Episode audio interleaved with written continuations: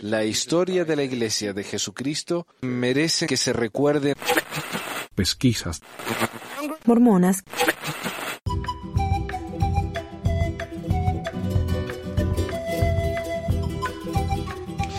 Hola a todos, bienvenidos al programa 365 del 18 de octubre de 2020.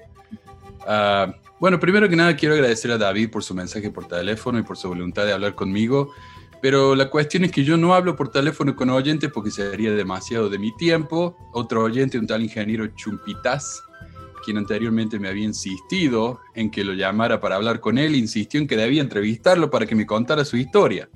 Me halaga mucho que este hombre piense que ser entrevistado por mí sea algo tan importante, pero como ya saben, este es un hobby y no le puedo dedicar todo mi tiempo libre. Pero como siempre, quiero que recordemos que han pasado 184 días desde que Nelson hizo su segundo ayuno para que se acabara el COVID. Y hoy hay más casos en todo el mundo que nunca antes. Y de hecho, en el diario de ayer, el Salt Lake Tribune de ayer, dice que ya no se puede, ya no se puede mantener la situación como está el hospital de la Universidad de Utah, el hospital más grande que tenemos acá en, Salt Lake City, en Utah, por, el hospital más importante que tenemos, se le han acabado las camas. Ya no hay más camas para que la gente pueda ir al hospital por todos los casos que hemos tenido de coronavirus. ¿Y qué dice? El, este es el diario del sábado. El viernes tuvimos otro récord, 1.496 casos de coronavirus. La gente si se enferma, eh, estaba escuchando el caso de una mujer que tenía eh, que tuvo un ataque al corazón y no podía ir al hospital porque no había camas. Entonces, se nos están acabando las opciones y no sé, acá, eh, si solamente hubiera un lugar o, una empresa, una compañía o una organización que, que tuviera edificios en todas las cuadras, ¿no? Como para ayudar, sería buenísimo. Pero no, no lo tenemos, lamentablemente. No hay tal institución aparentemente. Hoy vamos a hablar sobre la siempre presente adoración de Colón por parte de los mormones, lo cual parece no disminuirse después de todo lo que hemos aprendido sobre el tipo, pero antes tengo un par de noticias y comentarios. Y antes de cada segmento les voy a recordar que si quieren llamar al programa lo hacemos por Zoom y el link está abajo en la descripción del video o pueden usar el número de reunión. Rev Carlos Parada dice, sería bacán que trataras el contexto mágico de la época de José Smith. Yo he hablado mucho sobre eso está en el programa ese No hay ayuda para el hijo de la viuda, habla acerca de la magia. Y tengo otros programas también acerca de la magia, así que lo hemos hecho, lo hemos hecho bastante. Ah, primero que nada, resulta que el Elder Bernard otra vez reflexiona sobre el rol de la religión ante el COVID-19 en foro del G20.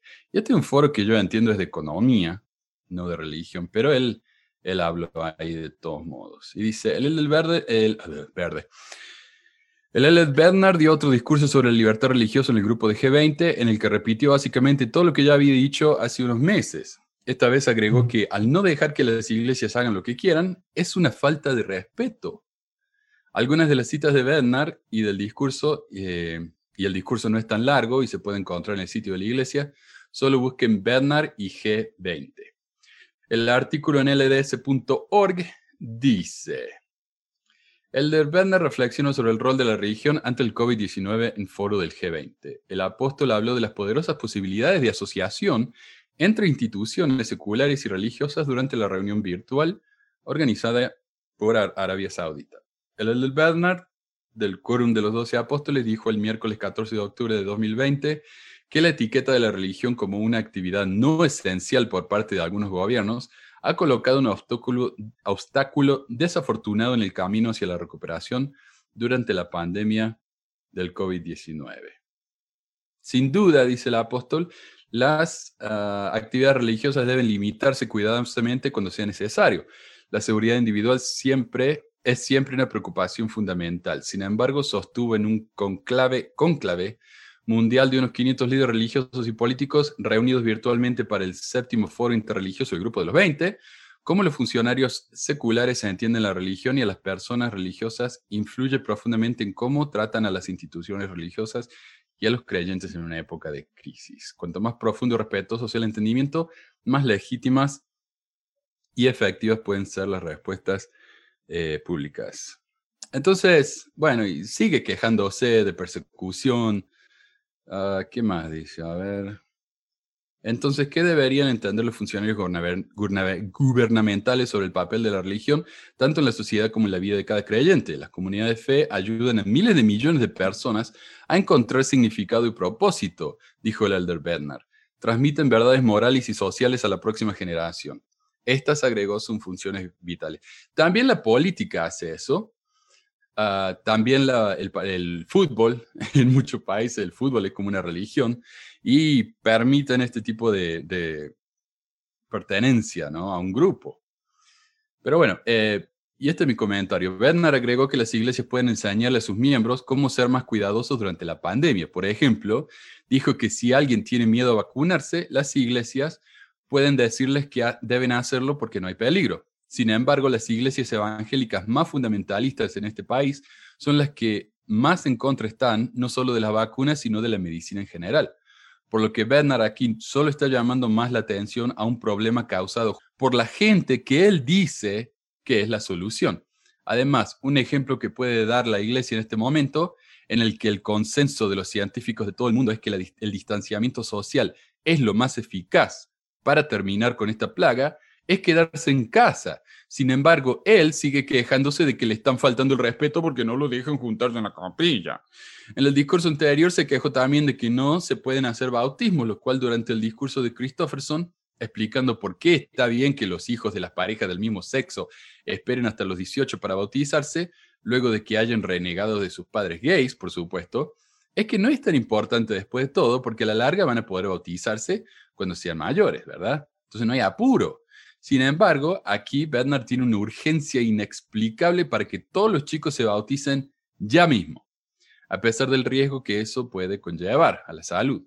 Otra cosa, en Nueva York se pasó una regla de que no puede haber congregaciones de más de 10 personas en centros de foco de infección y los judíos ortodoxos de algunas de las sinagogas afectadas demandaron al intendente, protestaron en la calle sin máscaras y hasta asaltaron a un reportero. Entonces, ¿Qué decía él de que las iglesias son importantes para enseñar información correcta sobre el COVID?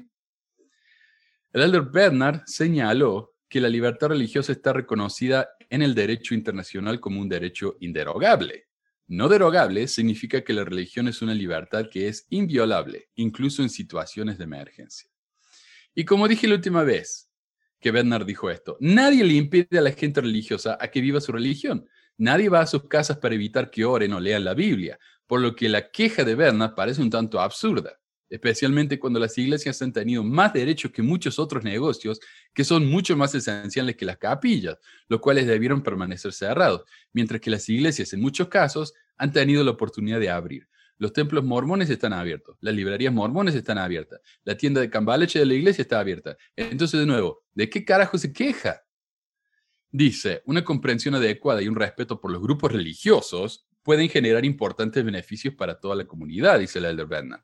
Este enfoque puede fomentar la confianza y aprovechar los vastos recursos que poseen los organismos religiosos, incluido el, capital social. Muchos líderes eh, religiosos ya han pedido a sus miembros que hagan grandes sacrificios por profundo amor y respeto por la seguridad de los demás, dijo el Elder Bernard cuya sesión plenaria también incluyó comentarios de representantes de las religiones católica, judía y musulmana. Reconocer y respetar estos sacrificios eh, y buscar una mayor cooperación y acomodación es el camino a seguir. Y bueno, claro, el sacrificio que piden ahora es eh, el de su vida, no es tanto, o al menos de su salud, ¿verdad? Vale la pena señalar varios ejemplos de ayuda religiosa fructífera durante la pandemia, dice no mencionado por el Elder Bernard. Estos incluyen a los santos de los últimos días que ayudaron a producir 5 millones de mascarillas para los trabajadores de atención médica de primera línea en Utah. La organización Latter-day Saints Charities, Caridad de Santos de los últimos días, ayudó a financiar la distribución mundial de suministros críticos del Programa Mundial de Alimentos durante la pandemia y muchos más casos de santos los últimos días que llevan ayuda para la pandemia a sus comunidades en Finlandia, Hong Kong, Filipinas y otros lugares. Y no es que le me dicen a mí constantemente, la iglesia ayuda muchísimo, pero no dicen que ayuda. Eh, además, ¿qué importa que hayan donado mascarillas y comida? ¿Qué tiene eso que ver con ir a la capilla o no? Ahora, si calculamos la cantidad de máscaras donadas, 5 millones en una iglesia que se jacta de tener 16 millones, ah, es menos de un tercio de una mascarita por miembro. Yo, el ateo más pagano que conozco, he comprado tela para hacer máscaras con mi propio dinero y las he donado a todas. Pareciera entonces que no hace falta ser mormón para ser decente. Y si vamos a cifras solas, compañías que no son iglesias y que no son supuestamente dirigidas por Jesucristo han donado mucho más que los mormones. Es como que, de nuevo, no hace falta ser mormón o siquiera religioso para ser decente. A ver. Soy Bélgica. Bélgica, mucho gusto. Un gusto. ¿Qué tenés para nosotros en Bélgica? Sí, quería un poquito hablar acerca de dar un, un pequeño a mí pensar de lo que ha pasado con esto de la pandemia y con el tema de las religiones y la iglesia. Que yo creo que lo que lo único que se ha demostrado en todo esto es el egoísmo humano, ¿no? Porque sabemos que todos tenemos libertad de religiosa, sabemos que podemos ir, bueno, a mí me ha tocado, yo sigo yendo a una iglesia y nadie me frenó en la calle, nadie me insultó, ¿no? Cuando tuvo que pararon el tema de las reuniones, eh, bueno, se cerraron las capillas y creo que, que era lo más normal, era lo, como trabajadora de la salud creo que fue lo más coherente eh, tener que parar, ¿no? las reuniones y para ver en qué, en qué contexto estaba esta pandemia. Sabemos que es un virus nuevo, no sabemos cómo, cómo podía representar en cada persona, ¿no? Cómo se podía... A ver, ay, estoy con mi bebé. Entonces, pienso que lo que sucedió ahora en esta pandemia es eh, la ignorancia se vio reflotada adelante de todo el mundo y el egoísmo que el humano tiene, ¿no? Porque, ¿qué te da? O sea, ¿qué, ¿qué importa? Un ratito. Tu fe vas a seguirla teniendo en tu casa. No, no vas a ser mejor ni peor religioso yendo a un lugar físico, ¿no? O sea, eh, eso es lo que me, me dio mucha, mucha gracia. Bueno, y en, otro, en otra cosa que quería hablar es que la iglesia mormona tiene como ese fantasmín de persecución, que es algo que nunca, nunca entendí, ¿no? Siempre están diciendo que los persiguen, siempre están diciendo que, que, son, eh, que son prohibidos de, de, de predicar o prohibidos. Es como que es algo medio extraño que ellos tienen. Algo que en 25 años nunca comprendí porque en realidad a mí nadie me discriminaba por ser mormón, ni nadie me paraba en la iglesia para prenderme fuego en una hoguera, ni nada. Fue algo que creo que sucedió en el pasado, pero ellos lo siguen utilizando como muletilla para seguir presionando a la gente, ¿no? Sí. Bueno, y si ellos crean un enemigo, ¿verdad? Si ellos siguen quejándose de que los, los ah, discriminan o, todo eso, están creando una situación en la que son ellos contra el, mundo. Y al crear esa situación, e, entonces los miembros sienten que ellos tienen que defender a la iglesia más porque están siendo atacados, a pesar de que no lo ataca nadie. Ese sentido de victimización es importantísimo. La realidad es que nadie los ataca y, y, en, y en eso estoy totalmente segura porque creo que ninguna iglesia que fuera atacada junta 100 mil millones de dólares.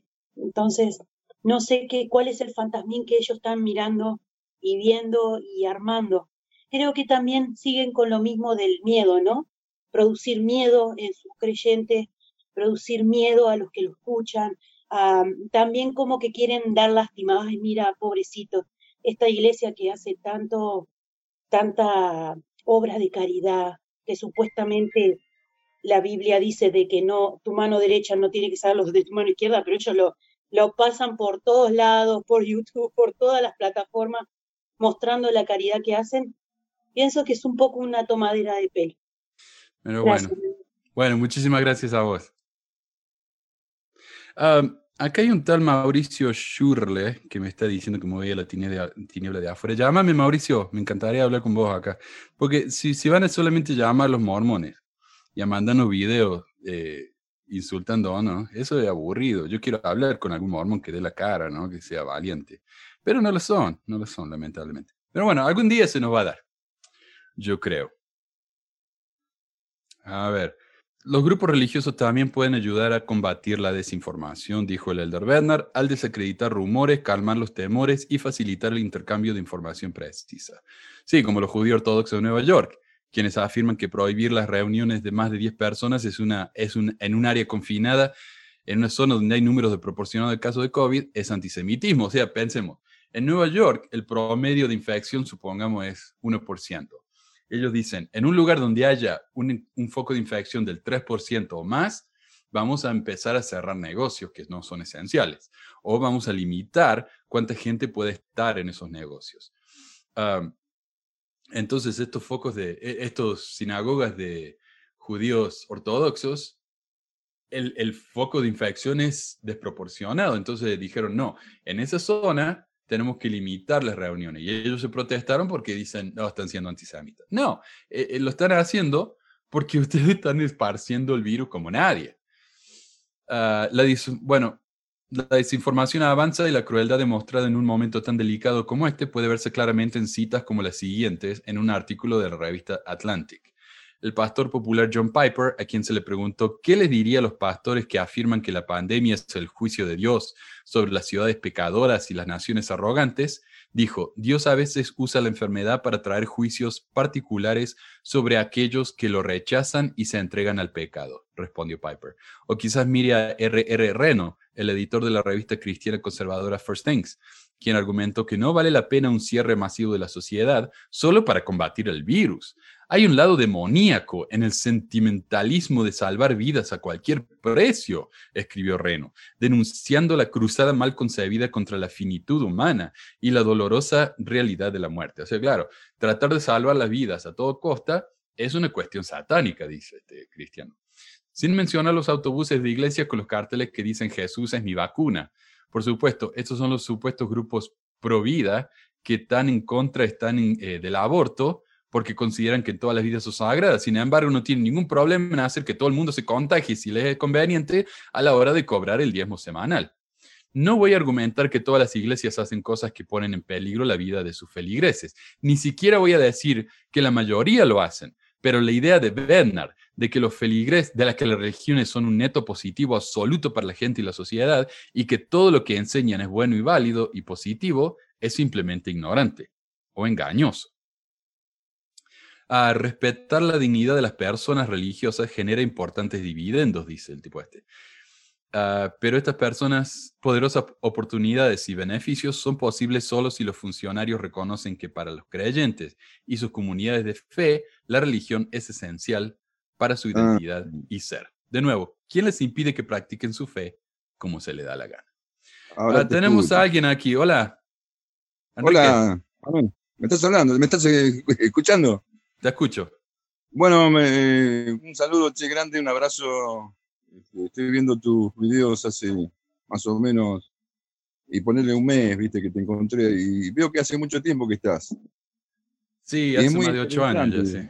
Sí, sí, sí. Es muy interesante lo que, lo que expresás, o sea, lo que, lo que digamos, pones en, en, el, los videos y, tu forma de opinar las cosas. A veces, a veces te digo, si yo me aburro, te lo digo, ¿viste? ¿no? O sea, yo hice un comentario este, que te me había aburrido un video, pero bueno, ¿viste? No, o sea, no es en general.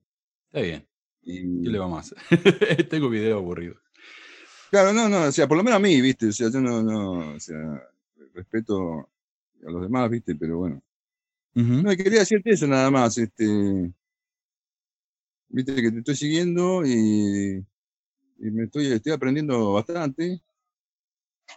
Este, y bueno, vos estabas hablando ahí de, del apóstol este, Bernardo. sí. eh, ah, pero no, no, me gusta, ¿viste? O sea, no me gusta la expresión que tiene los ojos, ¿viste? O sea, me, me causa una impresión muy, muy extraña. Yo en un momento eh, dije que, vos estabas hablando sobre lo que había dicho de la que se había quejado, que no podían. Yo te digo, eh, yo ahora estoy eh, yendo a la iglesia por Zoom, ¿viste? O sea que no, no, no, no me impiden para nada, o sea, compartir con los hermanos, pero es un alivio estar en casa. ¿Entendés? Porque vos podés elegir, o sea, no podés, o sea, yo, creo en la libertad de, religión y como vos decís, vos la, la, Biblia la podés leer en tu casa, este, este hablar con Dios podés hablar en tu casa. Eh, eh, comparto eso también con el que dijiste recién, ¿no? O sea, bueno, yo entré muy, muy rápido eh, en el, porque te estaba pidiendo el link y entré muy rápido y no pude escuchar todo lo que hablaste, pero bueno, aparte me, eh, me costó en- entrar con el sonido, ¿viste? Porque estoy, estoy aprendiendo. Sí. Así que, bueno, nada más. Bueno. Bueno, muchas gracias, Enrique. Bueno, igualmente, gracias. Cuídate. Ok. Bueno, y otra cosa que quería mencionar es un caso bastante triste de, de una misionera que, que falleció. La misionera fallece en un accidente mientras practicaba senderismo en Suiza. Una misionera de la Iglesia de Jesucristo de los Santos del Último Día falleció en Suiza el martes 13 de octubre de 2020. La siguiente declaración es del portavoz de la Iglesia, Daniel Woodruff. Nos entristece profundamente compartir la noticia del fallecimiento de una joven misionera que servía en Suiza. La hermana Annabel Nielsen, de 20 años, de Highland, Utah, falleció el martes después de un accidente de senderismo. Ella y otros cinco misioneros estaban caminando cuando la hermana Nielsen resbaló y cayó trágicamente por una pendiente empinada. Ella había estado sirviendo como misionera desde julio de 2019 y fue asignada a la misión alpina de habla alemana. Expresamos nuestro más sentido pésame a su familia y seres queridos. Oramos para que sientan la paz y el consuelo de nuestro amoroso Padre Celestial al lidiar con esta tragedia y honrar su vida. Bueno, espero que más que orar, nos ayuden también con los gastos del funeral y todo eso, porque realmente terrible. Eh, mientras tanto, este Mauricio me hizo acordar, este Mauricio que nos mata mandando todo al- a las tinieblas de afuera. Y sabes que lo que pasa con las tinieblas de afuera, lo bueno es que muy pocos van a ir ahí. Eh, la mayoría nos vamos a ir al mundo celestial. Lo cual es una maravilla, porque por lo que yo entiendo, el mundo celestial es mucho más lindo que este mundo. Y vamos a poder estar sentados en una hamaca hawaiana, paraguaya, tomando, ah, no sé qué lo que uno quiera, margarita, por toda la eternidad, mientras to- toco el, el ukelele. Así que, Mauricio, la, la doctrina mormona a mí eh, me manda a un mundo que es mucho mejor que este. Así que lo siento, pero tu propia doctrina no concuerda con lo que estás diciendo, a pesar de que decir que yo tengo un IQ muy bajo. Un IQ muy bajo. Bueno, llámanos entonces, así conversamos y vemos qué pasa. Ah, y quiero compartir el mensaje de un tal Percy Platon, un mormón fanático al que le dediqué un capítulo en mi libro, Por su fruto los conoceréis, a causa de su capacidad para hablar a, a puro insulto. Se ha entusiasmado con mi blog, ahí en pesmore.org.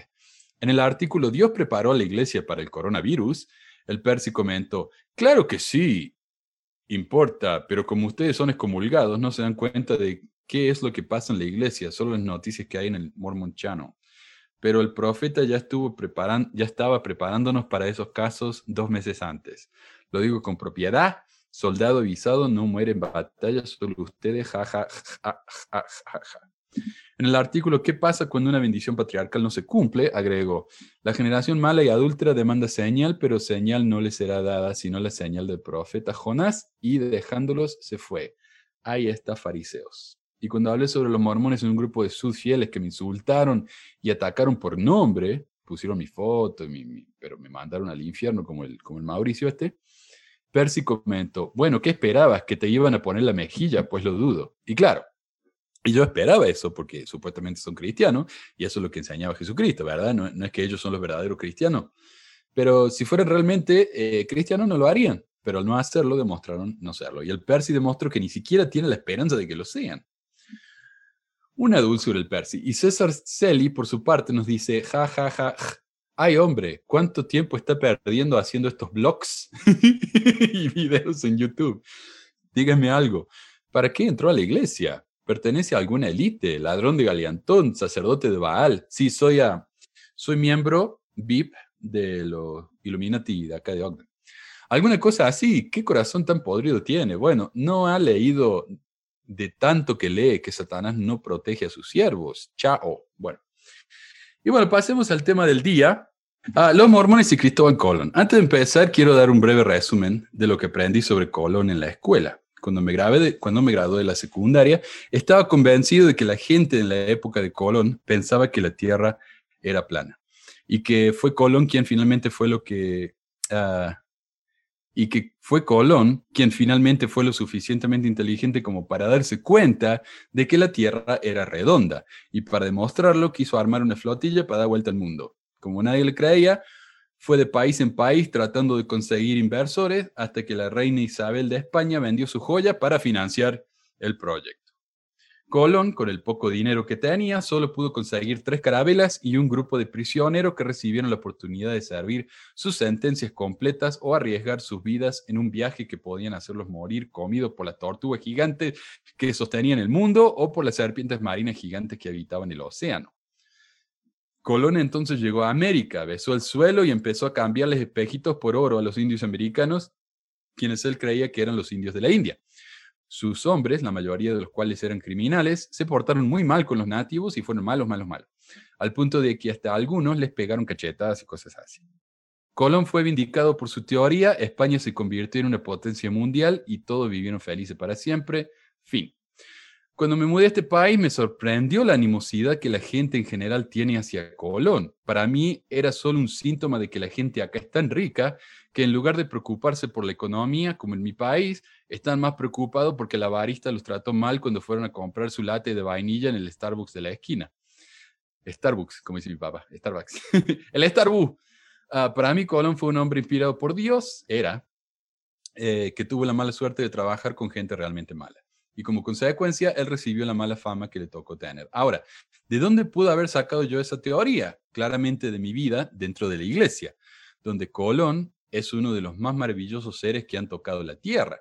Cuando los fantasmas de los padres de la patria visitaron a Wilford Woodruff para ser bautizados, a pesar de que ya estaban todos bautizados mormones, para más información escuche el programa 148, uno de esos hombres eminentes, como lo llamaba el profetoide Marmón, es Cristóbal Colón. Y de hecho, Colón es uno de solo cuatro hombres que fueron ordenados sumos sacerdotes en, en esa época por Wilford Woodruff, junto con Lincoln, Washington y John Wesley. Y eso es un cachetazo también para los, para los protestantes, porque Wesley era un ministro protestante, ¿verdad? Un reformador eh, cristiano. Como es de costumbre, los sitios de la iglesia publicaron su defensa anual del almirante y el que me compartió Rosenberg es mi favorito de todos los que he leído hasta ahora y tal vez el más fanático en su apologismo y por supuesto se encuentra en Fe, un sitio que según ellos mismos, como ya dijimos acá en el programa, Más Fe sigue los protocolos que cualquier medio de comunicación digital sigue actualmente, todos los contenidos de Más Fe tienen fuentes verificadas, en su mayoría de páginas oficiales de la Iglesia de Jesucristo. Más Fe no filtra ni publica noticias o información sin que antes esas noticias publicadas por las páginas oficiales de la Iglesia. Ok, esto no es de una página oficial de la Iglesia. Cristóbal Colón, una pieza clave para la restauración del Evangelio. A ver, quiero leer un par de comentarios antes de seguir, por las dudas que me digan algo que necesito saber. Mauricio Schurle dice Manuel, personas vulgares como ustedes son dignos de lástima y tal vez llamarlos míseros por no disfrutar de lo que el Padre Celestial nos regala. Bueno, dale. ¿Por qué no subís a hablar con Manuel, Mauricio Schurle? Porque dice, tenés pelotas para bardear al chat, pero no para ir a dar la cara. No, para nada. Seguro que ni siquiera es un nombre. Cristóbal Colón, una pieza clave para la restauración del Evangelio. Más fe, 12 eh, de octubre de 2020. Y voy a compartir acá con ustedes hay muchos que afirman que, Cristóbal Colón no fue un genocida. Ahora hablemos de lo que es un genocidio. Un genocidio es una persona que sistemáticamente mata a un grupo de gente. El, holocausto fue un genocidio porque la intención era matar a todos los judíos del mundo. Entonces, ¿a Colón fue un genocida? No sé, pero vamos a ver en un artículo siguiente que la población de los, lugares donde estuvo Colón disminuyeron a más del 90%. O sea, podemos decir que tal vez no fue un genocidio intencional.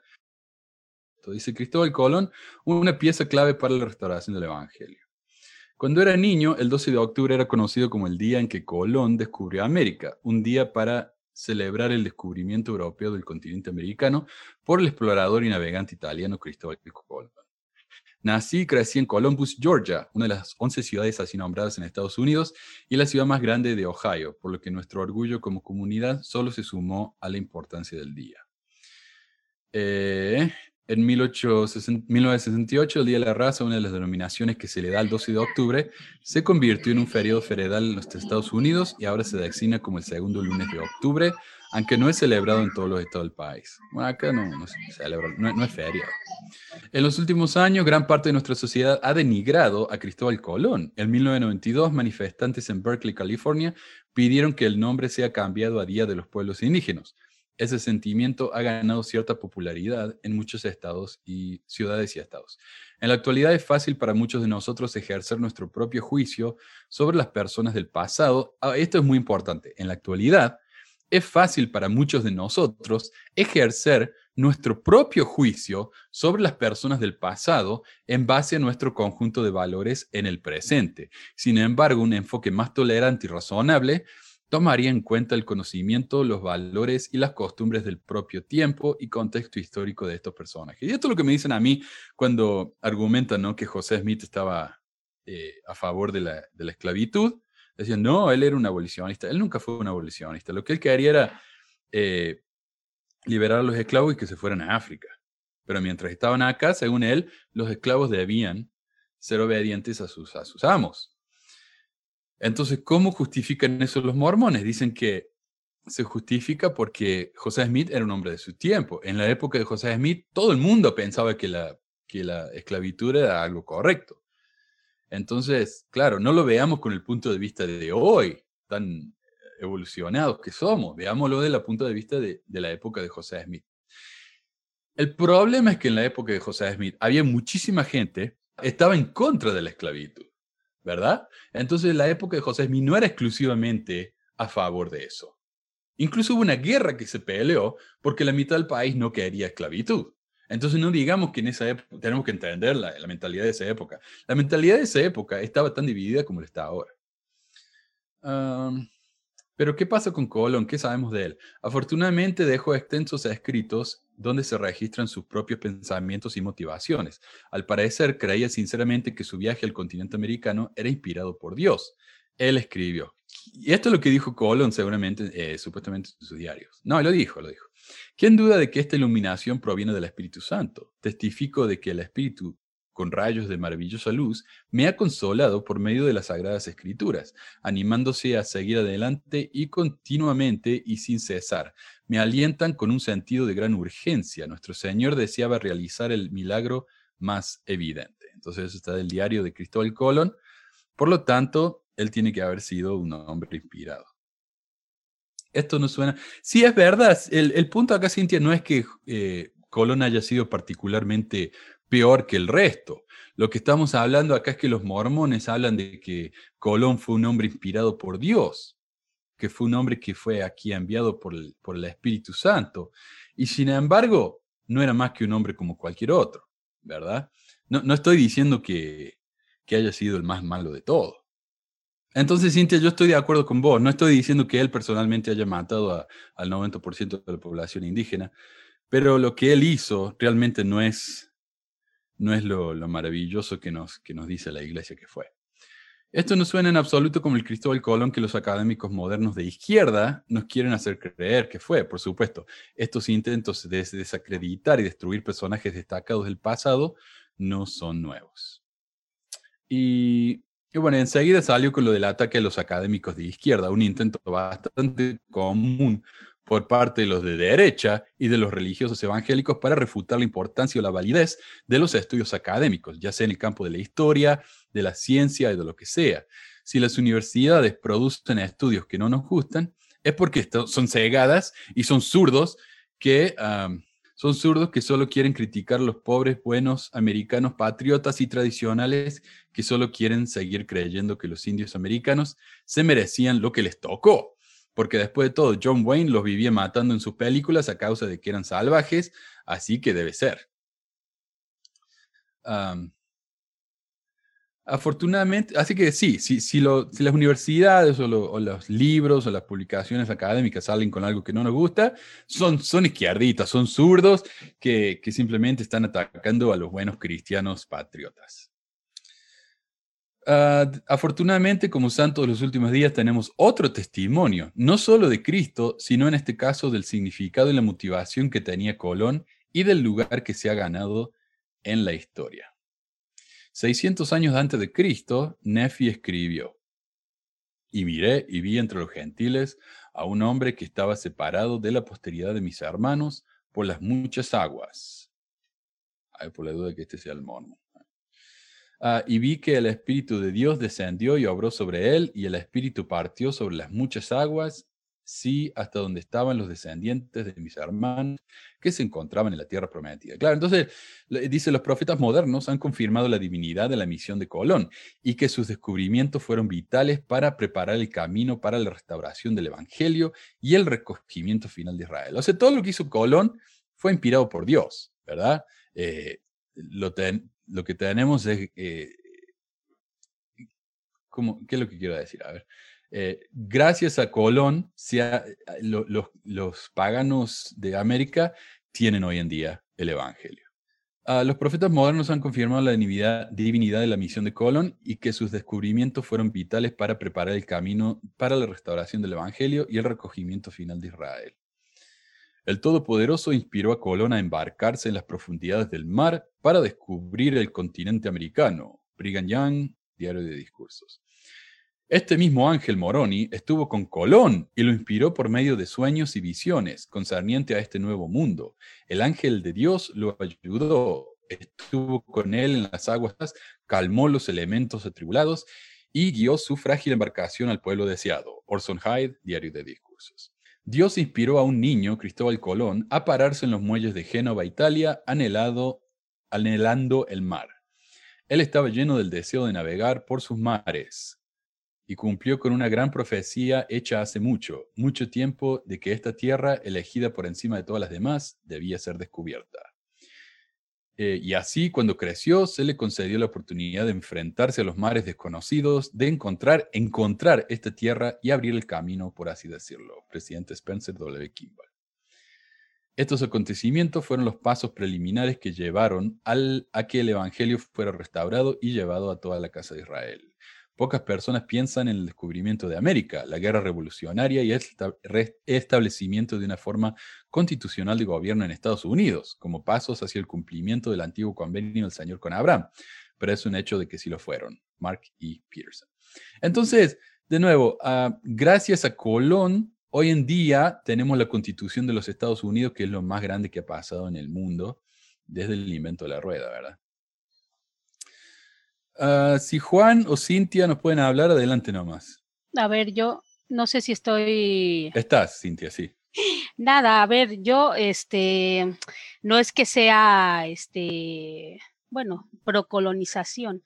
Tampoco voy a decir que haya sido algo malo, pero tampoco fue, este, ciertamente no fue todo bueno, ¿no? Pero esto de que, este, Colón fue un genocida, pues no no porque él no fue a matar este, sistemáticamente a nadie. Él iba por, por lo que iba, ¿no? Iba a buscar este, una mejor ruta comercial y iba por dinero. Así que bueno, este, luego lo que, lo que pudo haber y no, pues ya son cosas de las colonizaciones y, y ciertamente, bueno, cada cosa en su época, ¿no? Y sí, como dices tú, José Smith no fue antirracista. O sea, bueno, anti, ¿cómo se llama esto? Que, que fuera pro este, abolición. O, ¿Cómo se llama? Sí, abolicionista. Sí, abolicionista, sí. Y sí.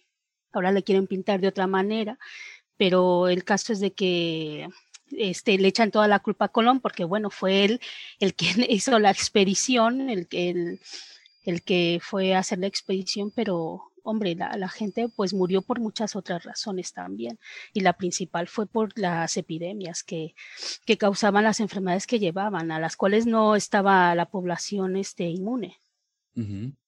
Después hubieron varias expediciones donde llevaban niños este, con varicela, no, era viruela creo, y los iban infectando uno a uno para llevar la vacuna, como si fuera un tipo vacuna, ¿sabes? Entonces no es de que no les hayan cuidado, de hecho la reina este, cuidaba mucho de ellos, la reina Isabel. Este, hizo leyes y la forma en cómo está este, colonizada, pues fue este, dándoles, este, pues haciendo leyes pro este, eh, la gente que vivía ahí, no era para llegar y ponerse ellos encima de, los habitantes. ¿no? Hasta la fecha hay eh, todavía eh, familiares de, de, Cuauhtémoc, este, no, de Moctezuma, que, que viven aquí en España y reciben una, una pensión vitalicia. Entonces, este, en ese entonces el, reino de España, porque todavía no, ni se llamaba España, este, sí que, cuidaba pues de sus, vamos a llamarle colonias, ¿no? que realmente para ellos no eran colonias, eran parte del territorio este, de, Castilla y Aragón. Sí, eso sí, y de eso voy a mencionar ahora, uh, es verdad esto. Pero ah. eso de que estaba inspirado Colón, mira, hay una teoría que dice que él sabía de registros de otros navegantes anteriores a él que, que, que, sabían que de ese lado había este, no otra ruta, sino que había otras tierras y que había este, cosas eh, para comerciar y, y lógicamente que era muy rica. Entonces, él sabía lo que iba, o eso es lo que en teoría dicen muchas personas, ¿no? De que no iba a ciegas y que ya más o menos este, él calculaba cuánto, cuánto iba a tardar en llegar. Que supiera que era este, plana o redonda la Tierra, toda, no lo sabemos con exactitud, pero sí que había, este, estaba bien, eh, ¿cómo se dice? Que, que, que no iba a ciegas, vamos, que sabía lo que hacía. Sí, quiero buscar esto de, la, esto de la Tierra redonda, porque yo sé que esto se sabía desde hace muchísimo. A ver, tal vez mucha gente pensaba que era plan, pero no era el consenso científico que yo sepa. A ver, Pitágoras propuso que la Tierra redonda en el 500 a.C. Galileo por ahí también. Sí. Aristóteles declaró que la Tierra era una, una, una, esfera. Así que bueno, para allá, para cuando Cristo, eh, Cristo, Colón, Cristo, Cristóbal Colón vivió, esos ya eran ya casi dos mil años después. O sea, yo no creo que todo el mundo hubiera pensado que era plana. Tal vez la gente pensara, pero los científicos dudo, dudo, los matemáticos, con, con, las, eh, la matemática tan avanzada que existía en el Medio Oriente y todo eso, realmente dudo yo que, que todo el mundo haya pensado que era plana. Claro, se supone que él iba a las Indias y, el pensamiento principal era que era redonda. Porque decir, bueno, si vamos por acá, y pero puedo ir al revés, se supone que la Tierra es redonda y quería de alguna forma pues demostrar que iba a llegar a las Indias, ¿no? Pero de que le habían dicho que posiblemente había otras cosas y otras tierras, eso parece ser que lo sabía. Sí, sí, y, bueno, y la idea de él era ir a, como decía, a las Indias, porque era una manera más rápida de ir y conseguir especies y ese tipo de cosas. Exacto. Ah. bueno. Pero sí, este, esta adoración me parece rara a mí. Mira, yo cuando estaba en la misión, eh, yo estaba, como dije en un programa anterior, yo estaba desesperado por buscar información profunda de la iglesia y realmente no encontré nada. Y una vez me pasaron un par de, de papeles así fotocopia de fotocopia de fotocopia. Uno era sobre la gran expiación, escrito por el Cleon Skousen, que algún día vamos a tener que hablar de eso. Y otro era un papel explicando la misión divina de Colón. Y el, y el papel entero eran como, no sé, 5 o 10 páginas. Pero como los, la, las citas que le acabo de leer acá, pero adoradoras. O sea, está Jesús, Después de Jesús está José de Smith y después está Colón. O sea, el, nivel de adoración que tienen este, hacia este hombre es extraño para mí. Porque él, o sea, digamos, antes de Colón los vikingos venían acá todo el tiempo. Hay, eh, tal vez los chinos hayan estado acá haciendo comercio con los indios. Entonces, no, no, podemos decir que Colón fue el único que podría haber venido acá. Si hubieran esperado, qué sé yo, 10 años más, tal vez haya venido alguien que no hubiera sido eh, que hubiera cuidado más a los indios. Como dijiste, la reina de España realmente protegió a la población indígena mucho más de lo que lo hicieron estos hombres. Entonces, tal vez hubiera habido un poco más de progreso en la cultura y no hubiera sido tan, tan terrible. No sé, ¿no? No creo yo que Colón haya sido el único, que si no era Colón nadie lo iba a hacer. Supuestamente los vikingos que llegaron a Vinland, ¿no? Que le llaman. Y este, pero claro, si no hacían unas campañas de, de, llevar suficiente gente, pues podían morir en el intento y eso es lo que les pasó.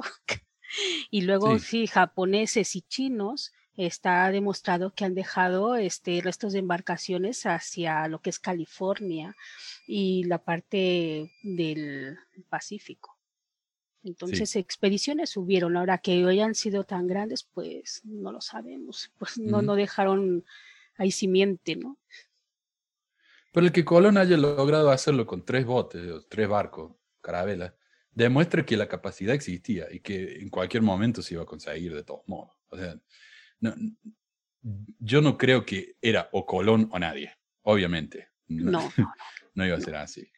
Pero Si no era Colón, ya, bueno, pues después iba a llegar alguien más.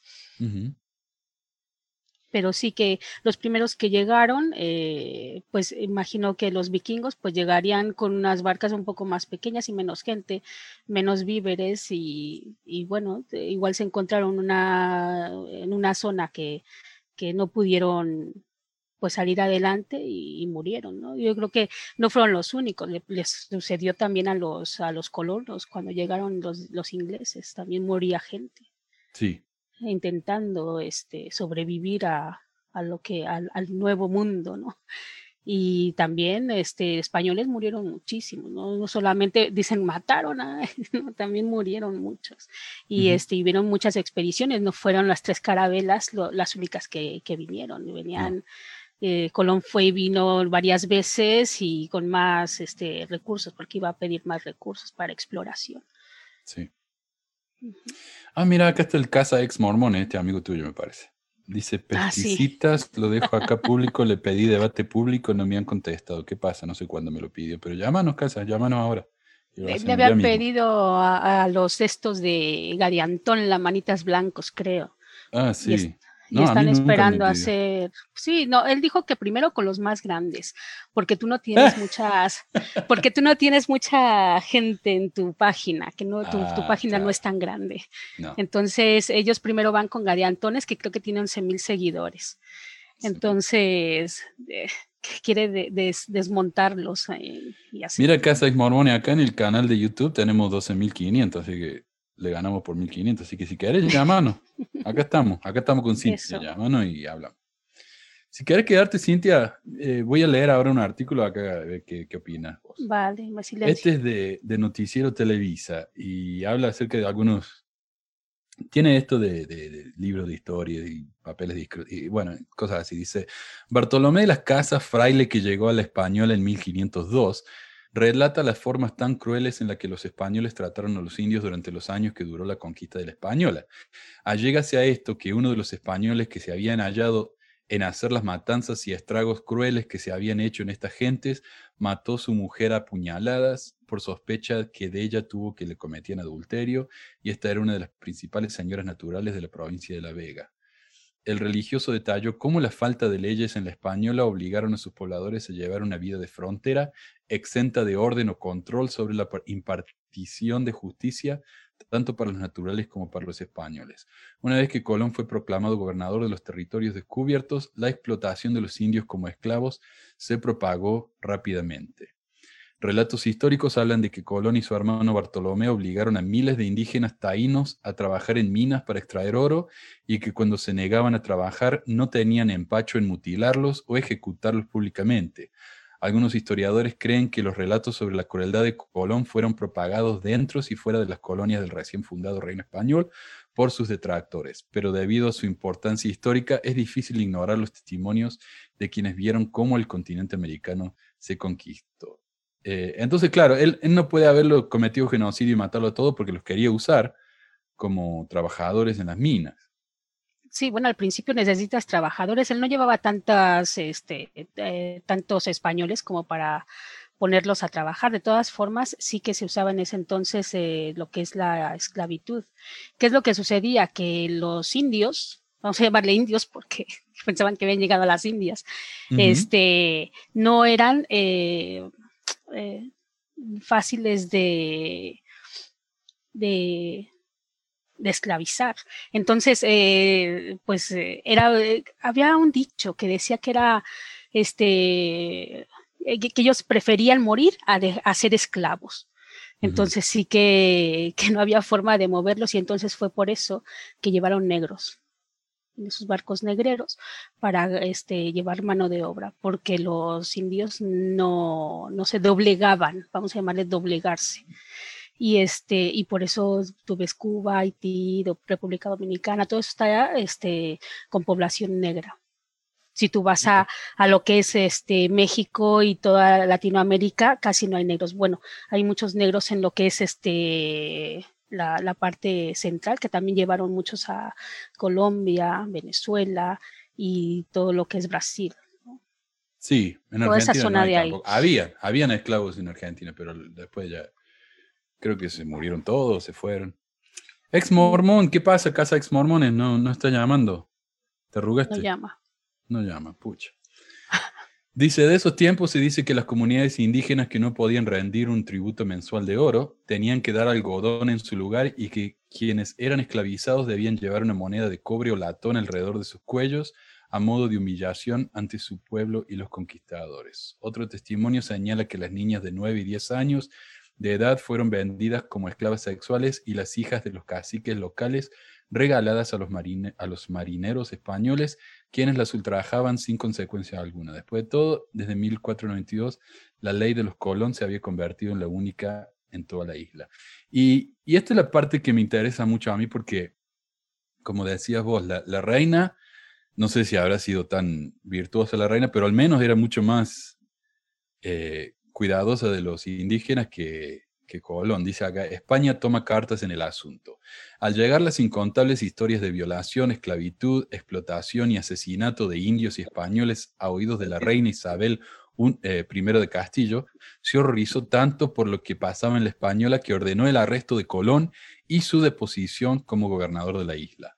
Antes de morir en 1504, Isabel ordenó que se liberara de la esclavitud a todos los indios y que se les convirtiera en súbditos de la corona, pero Exacto. Colón se negó a hacerlo, alegando que todos habían sido hechos prisioneros de guerra y que debían ser esclavizados para que sus costumbres paganas fueran erradicadas de sus almas. Ok, entonces podemos hablar de que hay un genocidio físico, que, bueno, no, nadie afirma, muy poca gente afirma que realmente sucedió, pero un genocidio cultural sí, porque cuando estamos obligando a la gente a que deje de hablar su idioma, de que deje de creer en sus religiones, eso es un genocidio cultural. Y, y, honestamente la iglesia lo hizo no hace tanto. Cuando estaba vivo el presidente, ¿quién era? Eh, uh, Kimball, que él quería que los, los navajos, los niños navajos, se fueran de las reservaciones y fueran a vivir en casa de, la- de lo- de los gringos ahí en, en Provo y fueran a escuelas de, de- de personas blancas.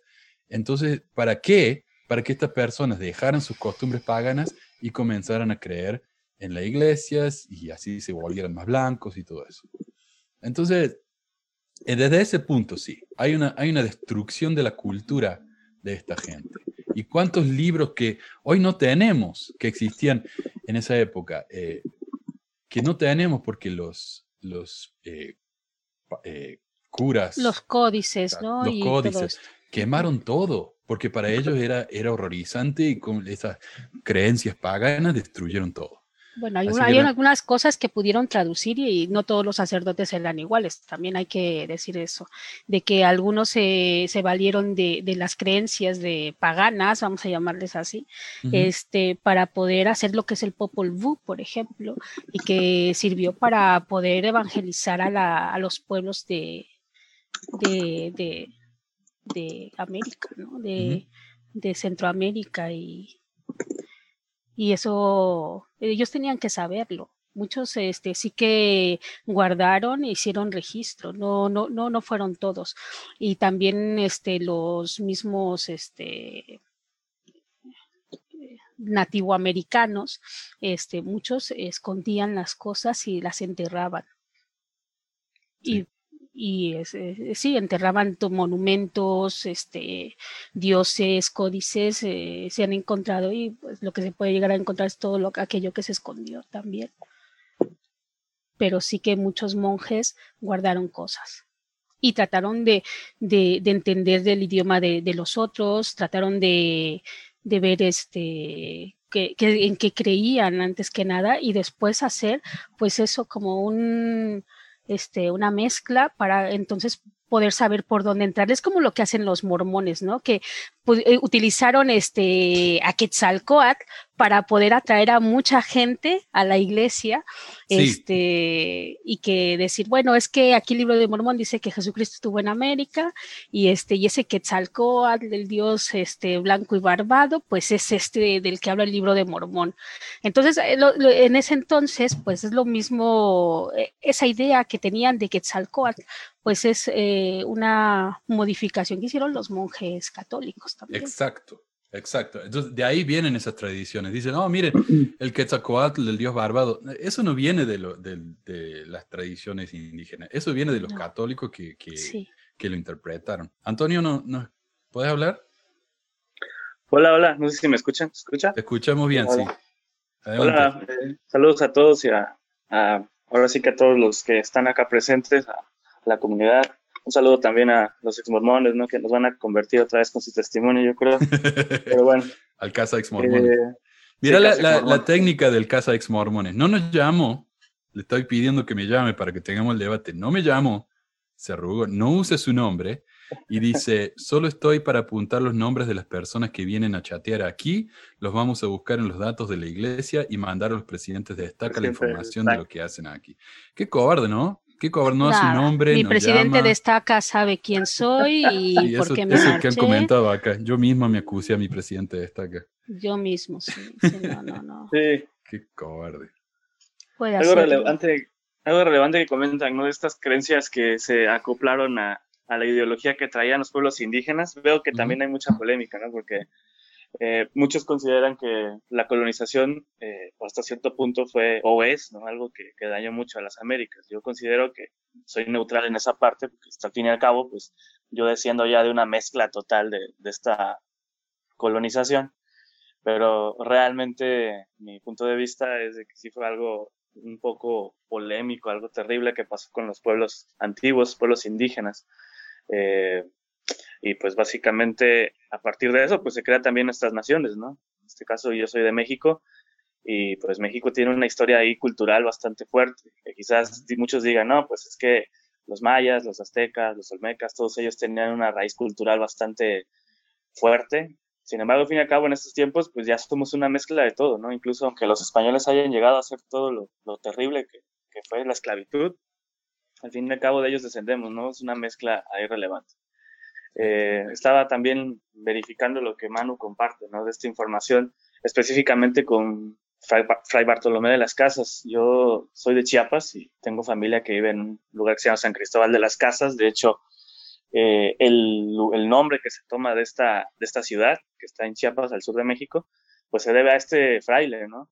Que por lo que dicen los anales y los, la historia de, de, la, de, la misma, de la misma época, contemporánea de esa época, es que realmente este Fry, pues hasta cierto punto, ayudó mucho a que se hiciera una transición no violenta para el cristianismo. Que anteriormente a esto, pues los indígenas eran totalmente masacrados o, u obligados a la creencia católica que se estaba imponiendo por parte de España, ¿no? Y, realmente eh, creo que son temas polémicos que, que sí involucran una plática más estricta y bueno, hablando obviamente de todas estas fumadas del mormonismo, ¿no? De cómo Cristóbal Colón lo consideran casi una deidad, pues realmente creo que fue más la época que se vivió en aquella, aquellos tiempos, ¿no? Portugal y España, cómo se pelearon el mundo y, y cómo conquistaron tierras ahora sí que extremas con el objetivo, ¿no? De fomentar la comercialización y obtener esos recursos. Sí. También entre los, dice Brian, dice, también entre los de, Decnedites, incas de Ecuador, Perú y Bolivia, la iglesia tomó la adoración de indios Inti y Viracocha para mezclarla con Jesucristo. Ah, ¿Sabes que yo estaba, eh, tenía este conflicto también? Porque yo fui a una escuela secundaria que se la construyeron hace más de 300 años. la escuela es más vieja que el país. Y la construyeron los jesuitas. Y por lo que yo entiendo, ¿no? Los jesuitas enseñaron a los, a los nativos americanos de ahí a, tocar el violín, a, leer y cosas así. Entonces yo decía, bueno, los jesuitas realmente han hecho muchas cosas muy buenas, pero también eh, a mi escuela fue construida por esclavos, por esclavos indígenas. O sea, que los jesuitas hicieron hacer eso. Entonces, hay cosas muy buenas y hay cosas realmente horribles que hicieron. Y yo creo que ellos lo hicieron pensando que estaban haciendo algo bueno. Pero si ellos realmente hubieran sido inspirados por el Espíritu, hubieran venido acá realmente a, a traer el Evangelio de Jesucristo, esas cosas no hubieran pasado, me parece a mí, o no hubieran pasado en el nivel que pasaron. Ahora estamos hablando de cómo la reina de España, cuando se enteró de lo que estaba haciendo Colón, quedó tan horrorizada que mandó a arrestarlo. Entonces, quiero volver a mencionar lo que dice el artículo de Más Fe.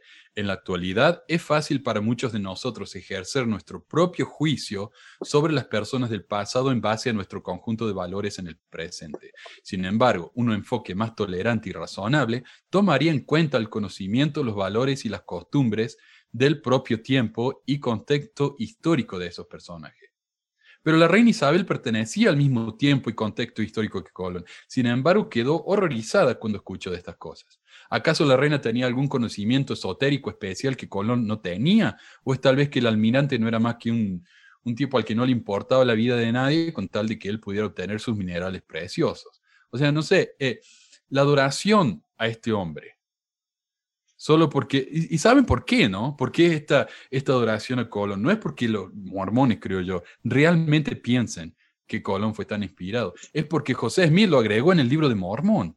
El libro de Mormón habla de que Colón fue un hombre inspirado por Dios. Entonces ahora no le queda otra más que defender eso. Es como que están en, eh, encajonados, a ella no les queda otra más que defenderlo, porque si no lo defienden, están contradiciendo al libro de Mormón. A mí me parece que ese es realmente el problema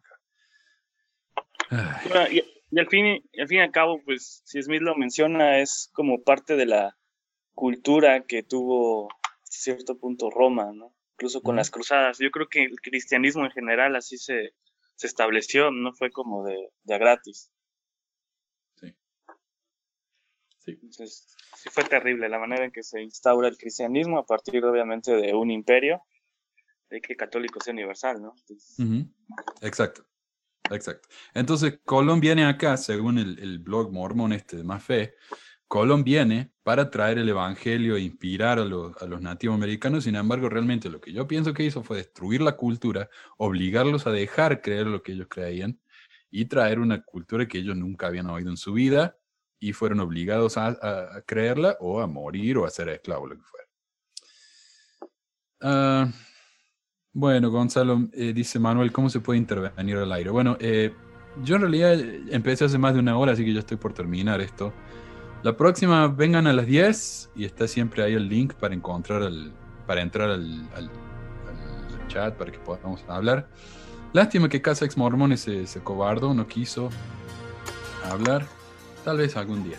La próxima semana vamos a tener un programa hablando acerca de la conferencia general vamos a tener un panel, así que no vamos a hacer llamadas al aire, pero en la siguiente semana sí. Pero como siempre, comenten en el chat, realmente enriquece mucho la conversación. Gracias a Antonio, gracias Cintia y gracias a todos los que llamaron. Eh, vamos a dejarlo entonces de la semana que viene. Hasta luego, que tengas buen día.